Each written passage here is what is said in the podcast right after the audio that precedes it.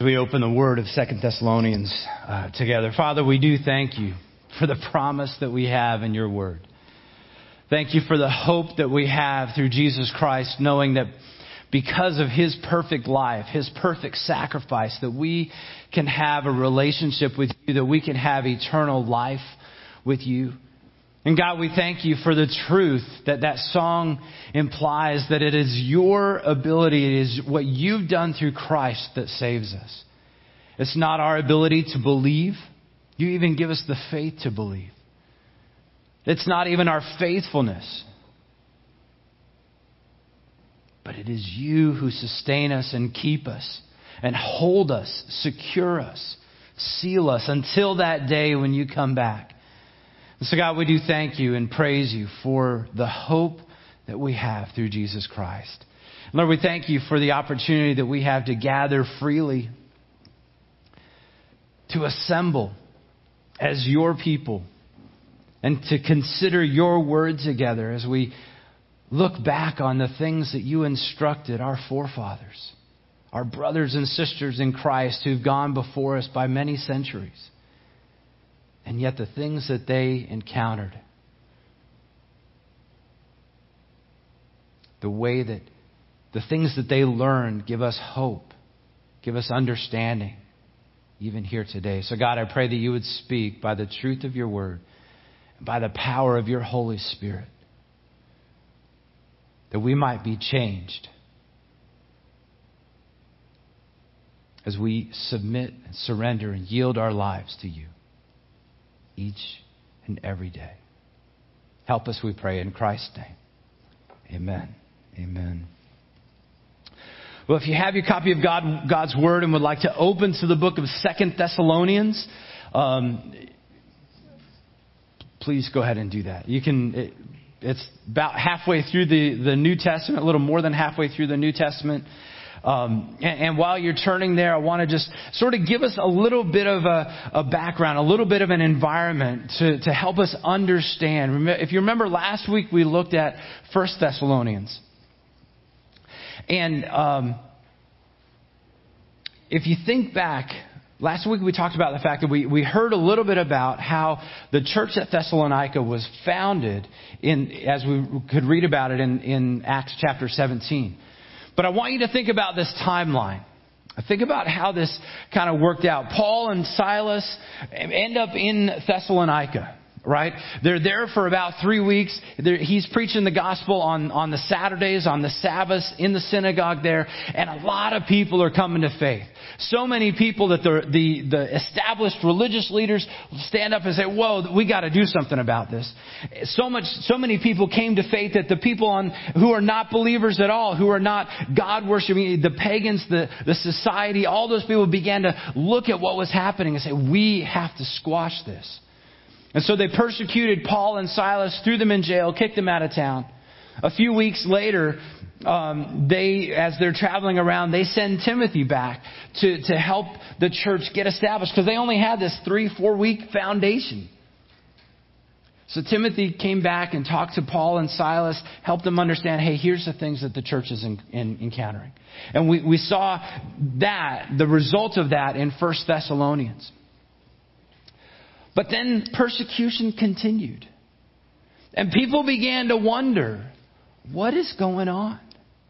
Why are we enduring this? Has the day of the Lord happened? And so some people began to postulate and some people began to instruct people in new things saying, oh, the day of the Lord is already here. This is the day of the Lord. We're in that season. And so just a few weeks after he wrote First Thessalonians, Paul gets word of the things that are happening there in Thessalonica. And he sits down, he and Silas and Timothy sit down and they write Second Thessalonians. And it seems like as they laid out these, as, as Paul and Silas lay out the arguments in this little three chapter book, He's really trying to encourage them as they continue to demonstrate maturity in the midst of the persecution that they're encountering. Because for this church, it, it was, it was, it was a hotbed of persecution. And yet they were growing in the midst of that. But he seems to have this second purpose, and that is to clarify misunderstandings that they had about the day of the Lord. And then thirdly, he has to come back to a theme that he talked about in the first book, first letter to the Thessalonians, and that is to challenge those who were being idle, to challenge those who were who were not doing what they had called them to, what God had called them to. And so if you want to take notes, we're going to be looking through each, taking just a little view of each chapter this morning.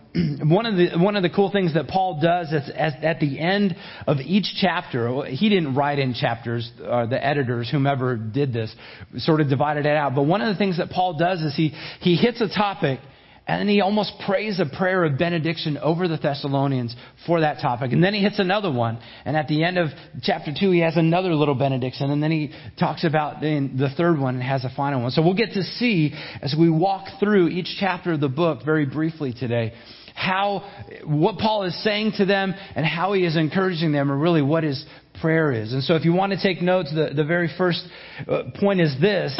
Paul is giving them a perspective a, a proper perspective amidst the persecution. And that proper perspective is hope.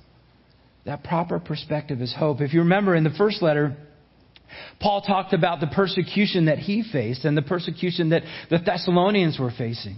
And then here he takes some time to encourage them in what they have learned because they had learned some of what he was trying to get across. Because if you remember in the first one, he's encouraging them to pursue faith and hope and love. And look at what he says in 2 Thessalonians chapter 3, chapter 1, verses 3 to 4. It says, We ought always to give thanks to God for you, brothers, as is right, because your faith is growing abundantly, and the love of every one of you for one another is increasing. Therefore, we ourselves boast about you in the churches of God for your steadfastness and faith in all your persecutions and in the afflictions that you are enduring Last week we talked a little bit about that triad of faith and love and, and hope. And here it appears that they at least begun, they had started to get two of those. Their faith was growing, they were maturing, and their love was expanding as they learned how to show that, if you remember that combination of brotherly and unconditional love to one another. But here's the thing.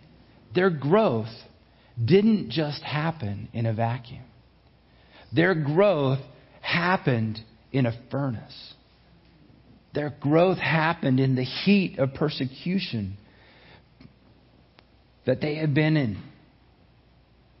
And I think it's something that we can be encouraged by. In fact, the way that Paul lays it out, you think, well, why in the world would persecution be something that we can be encouraged by? Nobody wants to go through that. But here's the thing so often we think that it's only in those easy times that we grow. It's only in those times when we can spend hours poring over the Word of God and meditating on it, going to conferences and doing all these things. But oftentimes it, it, it is in those most difficult times of life that one will find God nearest and will find our growth happening most fully. So when we encounter those challenges, let me encourage you to not run from them, but press into what God is doing. But I think Paul is providing a beautiful, a beautiful example for us by giving them encouragement before he gives them exhortation. You see, Paul eventually in this letter is going to give them some things that they have to do. He's going to correct some thinking in their lives, but he starts by encouraging them as they're walking through this persecution. And I know for me, as a dad, I can learn a bit about this from Paul, especially when it comes to my kids. There are so many times when I'll think, oh man, I really wish my son would do this, or my daughter would do that, or my other daughter would do that. And I go and talk to them and say, will you please do this? When are you going to get this right? But Paul gives us this beautiful example. He says, You are doing so well in this before he gets to the thing that he wants them to fix. And I think it's, I know it's something for me, Zach, Zoe, it's something I need to learn very well. Um, you know, how often are we telling other people what they need to fix? Without encouraging them in what they are doing well. But I think Paul also, you know, as Paul, this whole idea of persecution really makes me wonder what is my response to suffering and to persecution? Do I moan and complain about the trials that I experience? Or do I press in by faith and pursue what God's purpose might be behind it? Beloved, I, I, relatively speaking, if we were to take, put all of us up here before all of our brothers and sisters around the world in various countries, we've got it easy. I mean, this is a cakewalk for us. But I do think things will get more difficult. As our society continues to move away from God, as things continue to happen, as, as the views, the biblical views that we hold are attacked, we in turn will be attacked. And we need to be prepared to have that mindset of understanding that God allows these things, God allows those persecutions to, to, refine and to grow our faith. But I think He also allows it to be kind of a, a pruning for us. This week, um, Carl and, and Vern and I were going to attend a conference in, in Indianapolis as it happened, we, we didn't go there. We got to watch it all online, which meant we got to be around here and do things around here and, and, and, and things like that. But one of the things that came out of that conference, it was called the Gospel Coalition Conference. And one of the things that came out of that was this thought about the pandemic that we're in. Because if you think about it, remember, it was March 13th of last year that the governing authorities in our area basically said, no, got to shut down. And we, we pulled down to whatever they told us we were allowed to do, and then we streamed it from the basement of where we were, streamed the service from the basement of where we were staying for a while, and, and as soon as they would let us open up, we would do as much as we could. We would push the envelope as best we can. But think about this. There are some churches who are still not open. Everything they're doing is virtual. And so some people will wonder, wonder, well, why God would you allow this kind of pandemic? I mean, you have this sickness that's happening. You have all these deaths. I just heard this week that there are now three million people who've lost their lives around the world somehow related to the coronavirus. God, why would you allow this to happen? And some of the people at the, at the Gospel Coalition conference suggested that maybe this is a time as we look at it as a church, for God to prune us, to snip off those extra things, to cut away some of those dead branches that are preventing growth from happening within. When we get to the other side of this pandemic, church might not look the same as it did before. And I don't know that that's a bad thing. I don't know what things God is pruning exactly in us or in the church in North America as a whole. But I think we need to continue to press in by faith and say, God, what are you doing? What do I need to learn on the other side of this that I'm not learning right now, that I, that I ignored before? But I think one of the one of the other things is we get back to sorry the commercial aside. Let's come back to Second Thessalonians. If you look in chapter one verse five. Paul provides this perspective of hope amidst the persecution they have. He said, This is evidence of the righteous judgment of God that you may be considered worthy of the kingdom of God for which you are also suffering. And that word this seems to point back to the persecution that they were encountering. Encountering. On one hand, it looks like the person, persecution was, has a purpose for revealing who is worthy of the kingdom of God. Jesus told his disciples is that they hate me, they're going to hate you too. This may be because they're considered worthy why so many believers, and we read about it in the book of Matthew and also in the book of Acts, so many believers rejoice, have an attitude of rejoicing amidst persecution. Uh, in fact, in Acts chapter 5 verse 41, they were, they rejoiced that they were counted worthy to suffer for the sake of Christ. You know, we don't have a clear understanding of the depth of persecution that the Thessalonians experienced. But it, but it must have been intense, as it shows up in both letters. So this persecution has a pruning purpose, but I think there's also a sense of hope. Look at what Paul says in chapter 1, verses 6 through 10. He says, Since indeed God considers it just to repay with affliction those who afflict you, and to grant relief to you who are, are afflicted as well as to us when the Lord Jesus is revealed from heaven with his mighty angels in flaming fire, inflicting vengeance on those who do not know God and on those who do not obey the gospel of our Lord Jesus. They will suffer the punishment of eternal destruction away from the presence of the Lord and from the glory of his might. When he comes on that day to be glorified in his saints and to be marveled at among all who have believed, because our testimony to you was believed. Paul's trying to give them this hope, basically saying that those who inflicted the persecution will themselves be punished at the last day. They will suffer because of the suffering they inflicted. In many ways, Paul has taken a really long time to say what we've seen several times over the course of Scripture, and that is when God says, Vengeance is mine, I will repay declares the Lord. And we can find hope in that. We can find hope in understanding that God sees what is what his believers, what his people are going through. And he will not let those who inflict that go unpunished. But it's his fight. It's his fight. We can and must find hope in the promise that God will repay. God has our back. If our rights are taken away, He has our back. If our freedoms are removed, He has our back. But, beloved, the retribution may not be in this life. You know, as Americans, we like to sue people. We like to pull out lawyers and say, I want retribution now. And yet, as believers, we must have the attitude that God has our back. As I mentioned at the beginning, Paul concludes each section of this book with a benediction or a prayer.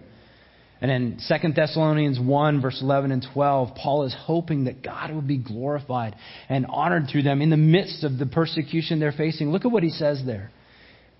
Verses 11 and 12. To this end, we always pray for you that our God may make you worthy of his calling and may fulfill every resolve for good and every good work of faith by his power, so that the name of our Lord Jesus may be glorified in you, and you in him, according to the grace of our God and the Lord Jesus Christ.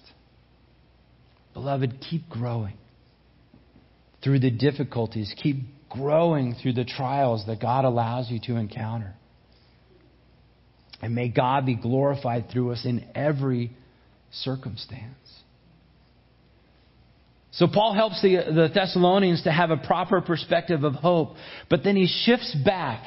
So he's, he's encouraged them, and now he's shifting back to a topic that they misunderstood, a topic that permeated the first letter, as he helps them gain a pre- precise understanding of the day of the Lord. Let me read this whole section for us, chapter 2, verses 1 through 12, and I'm going to read it in the New Living Translation because it, it, it, takes out some of the technical and, you know, the, the wooden way that some of the more accurate translations will say things. It's still, it's still accurate, but I, anyways, just hear it out. 2 Thessalonians 2, 1 to 12, it says, Now, dear brothers and sisters, let us clarify some things about the coming of our Lord Jesus Christ and how we will be gathered to meet him. Don't be so easily shaken or alarmed by those who say that the day of the Lord has already begun. Don't believe them. Even if they claim to have a spiritual vision or a revelation or a letter supposedly from us, don't be fooled by what they say. For that day will not come until there is, until there is a great rebellion against God and the man of lawlessness is revealed, the one who brings destruction. He will exalt himself and defy everything that the people call God and every object of worship. And he, he will even sit in the temple of God claiming that he himself is God. Don't you remember that, that I told you about this when I was with you? And now you know what is hold, and you know what is holding him back, for he can be revealed only when his time comes. For this lawless, lawlessness is already at work secretly, and it will remain secret until the one who is holding it back steps out of the way. And then the man of lawlessness will be revealed, but the Lord Jesus will slay him with the breath of his mouth and will destroy him by the splendor of his coming. This man will come to do the work of Satan with counterfeit power and signs and miracles. And he will use every kind of evil deception to fool those who are on their way to destruction because they refuse to love and accept the truth that would save them. So God will cause them to be greatly deceived and they will believe his lies. Then they will be condemned for enjoying evil rather than believing in truth. So Paul apparently had explained this to him in person, and now he puts it in writing. And he essentially says that there will be two prerequisites.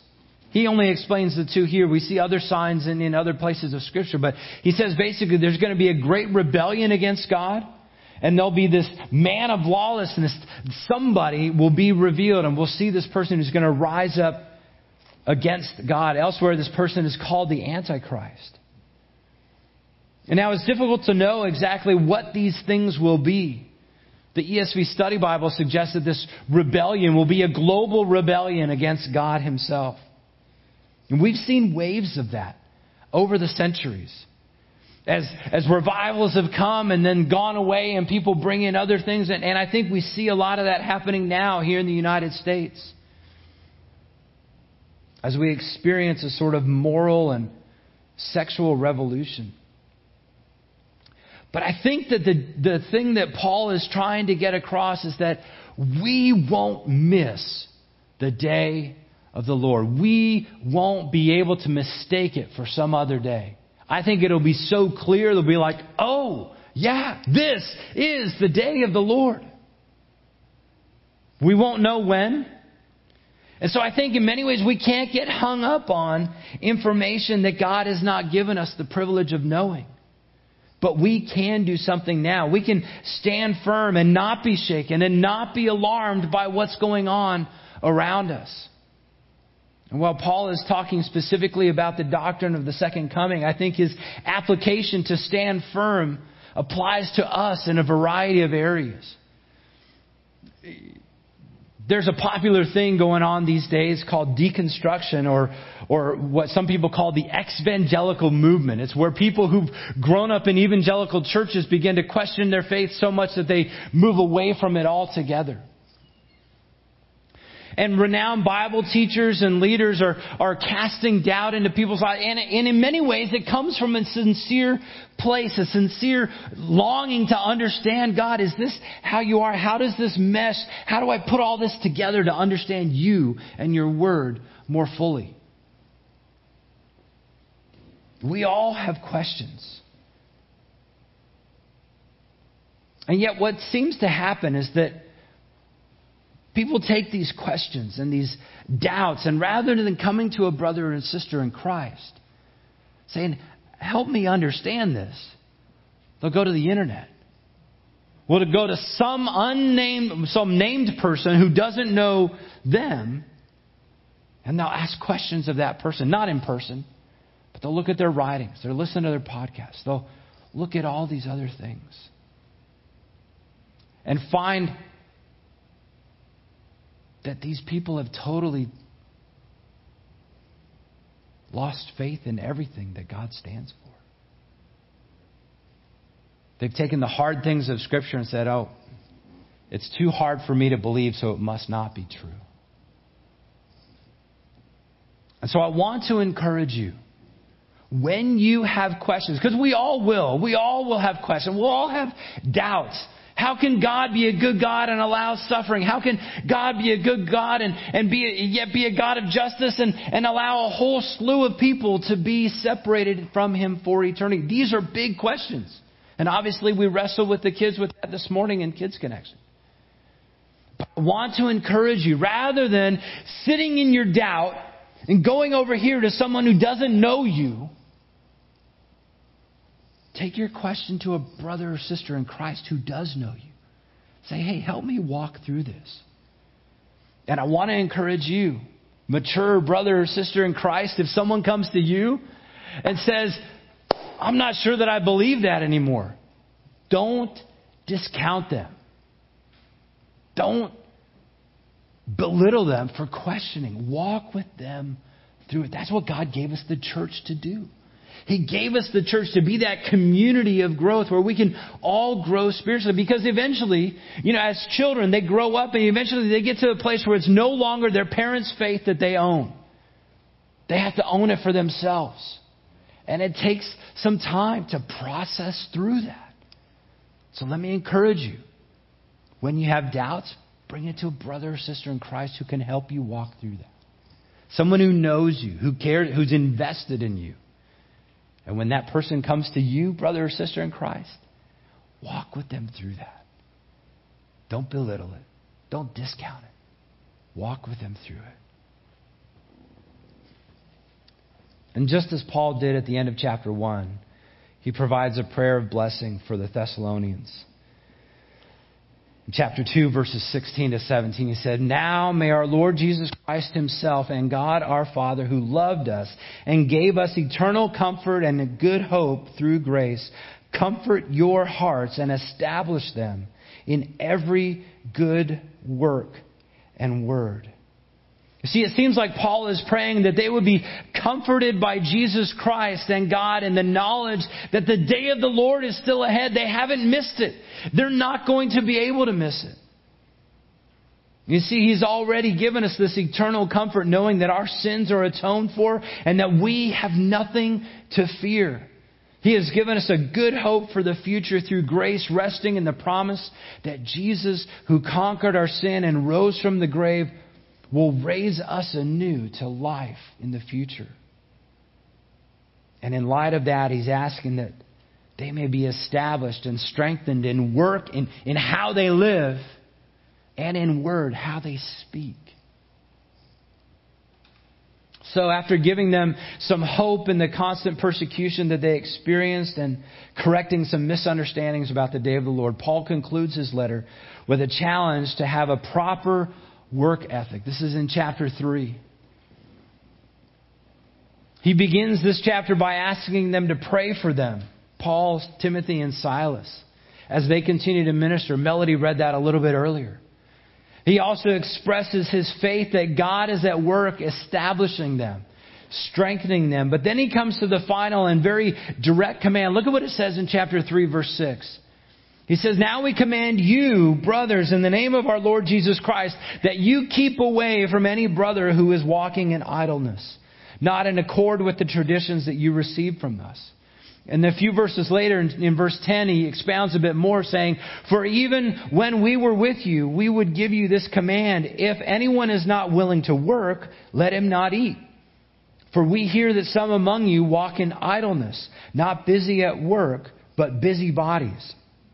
Now, such persons we command and encourage in the Lord Jesus Christ to do their work quietly and to earn their own living. See, if you remember last week when we looked at 1 Thessalonians, it seemed like because some people felt like the day of the Lord was at hand, some of these guys quit their jobs.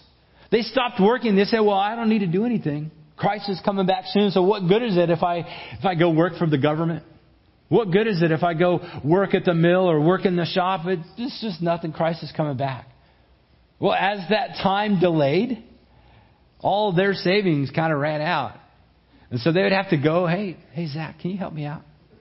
Hey, hey, Mark, I'm out of money. Can you help me? Robin, you have an extra, any extra food? And so these people now who, who have put faith in the fact that the day of the Lord was coming, they believed a lie. They thought, well, I don't need to work anymore. So Paul is very direct with them, and he's direct with the brothers and sisters around them. He's commanding the believers who are working to stay away from the idle. Don't get caught up into that. Don't enable their behavior. Tell them to work. But he's also commanding the idle to get to work.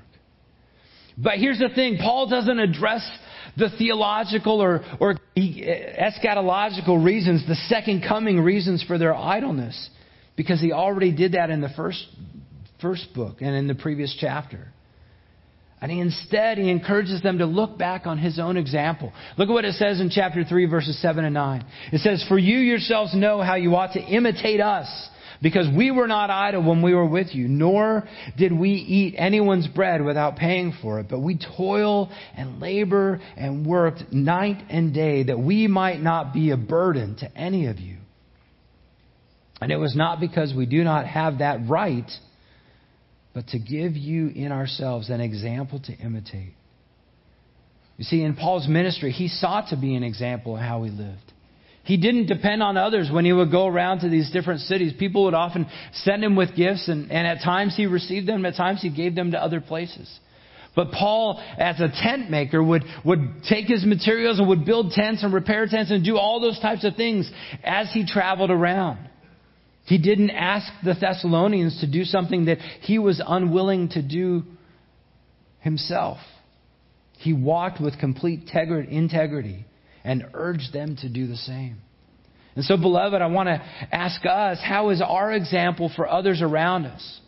Is there complete harmony between our lives and our teaching? Not just in this area of idleness and, and busybodiness. I don't, I don't see that as a problem for us here at Poolesville Baptist. If anything, being in America, we may go the other way of being workaholics, right? But you know, while we can't expect to be perfect, I think we can expect to be in, in the process of perfecting.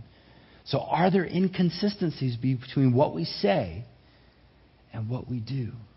And if there are, we need to make sure those line up with the Word of God and they are consistent.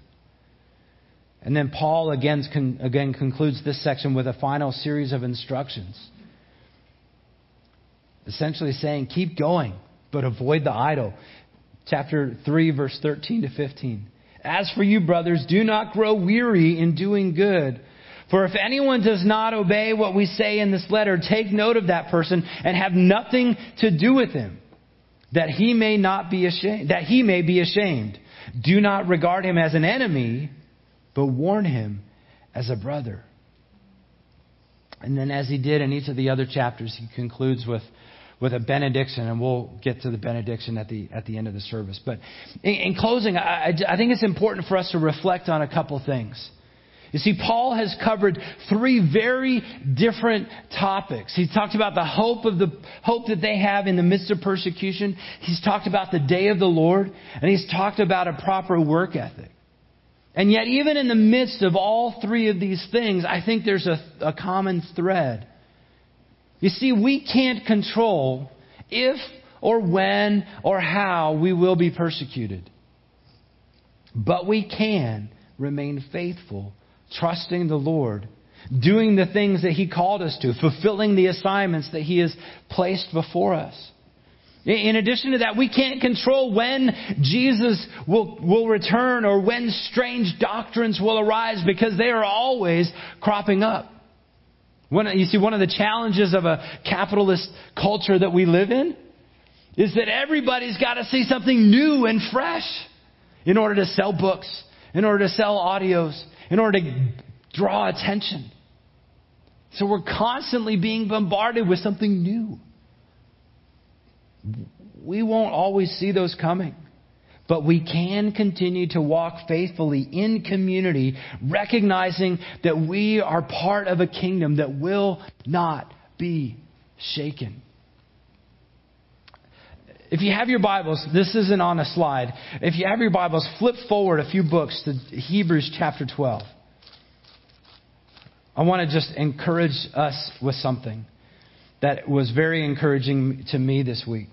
Hebrews chapter 12, verses 28 and 29. You see, one of the things that we see is that as you look throughout history, there have been kingdoms rise and fall. There have been empires rise and fall. There have been movements that have risen and fallen. There are all these things that are continuing to strengthen and weaken over time.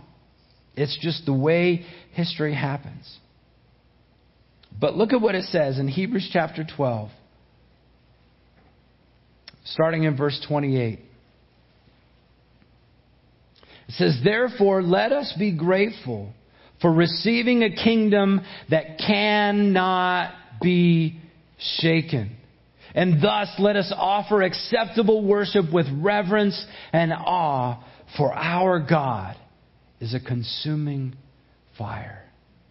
You see, amidst all the rise and fall of these other kingdoms, all the rise and fall of these other movements, all the rise and fall of anything ever, everywhere, the kingdom of God is still at work and is moving and gaining in power. And one day Jesus Christ will come back and in person reign and rule. God is a consuming fire. So even though the world around us is going to shake, even though the world, the politics and all that kind of stuff is going to change and cause so much turmoil, we should not be shaken, but grow in faith recognizing that God will bring vindication and judgment so we can, we don't know when all that's going to happen, we can walk faithfully now.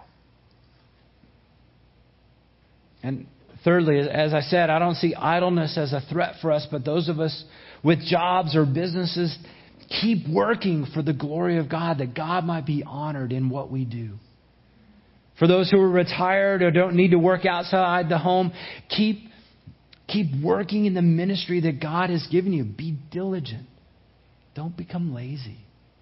Don't get sucked into the culture of entertainment. And finally, if you're not yet a follower of Christ, let me just talk to you briefly. When Paul and his ministry partners were traveling around to these various cities, they did so to proclaim a message of hope and peace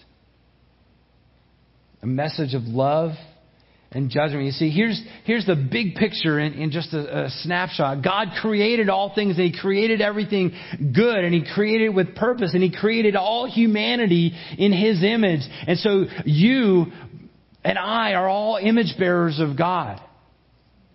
And yet we learn from Scripture that humanity, rather than choosing to walk with God in, in this stewarding process, because God, in, in creating us in in his image, basically said, I want you to rule over this world. Take care of it the way that I would take care of it. And yet, instead of choosing to do it with God in that way, we have chosen to rebel against God. Basically, say, No, I don't like your way. I want my way. And that is sin. We mess things up with sin. Humanity messed things up with sin, rebelling against God, thinking that we can do it our own way. But Jesus Christ came essentially to say, Let me show you God's way. And it's going to start by dealing with your sin problem. And so he lived a perfect life.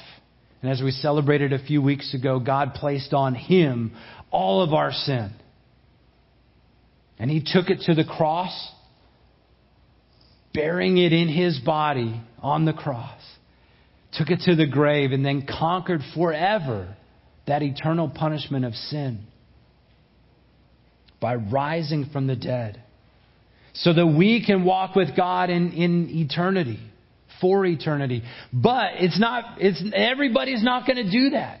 Some people are simply going to choose not to believe what God's way is, not to believe that what Jesus Christ did. And so we have to receive this by faith. And so our job now is to learn the ways of Jesus, to live that out and proclaim the good news of what Jesus did and how he is going to return one day.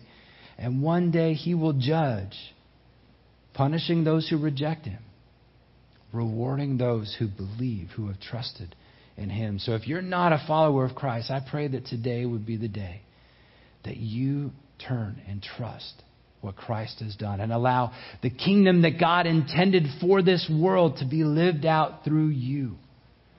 Just as we, as believers, are seeking to allow the kingdom of God to be lived out through us. I pray that you will trust in Jesus. Let's pray together. Father, we thank you for this book. Thank you for the things that you're instructing us in there. And Lord, I pray that you would help us to walk in faithfulness amidst every circumstance, whether blessing or persecution. Help us to walk in faithfulness. Not being idle, but being busy about the work that you've called us to, busy about our Father's business until you come again. Help us, we pray, in Christ's name. Amen. Amen.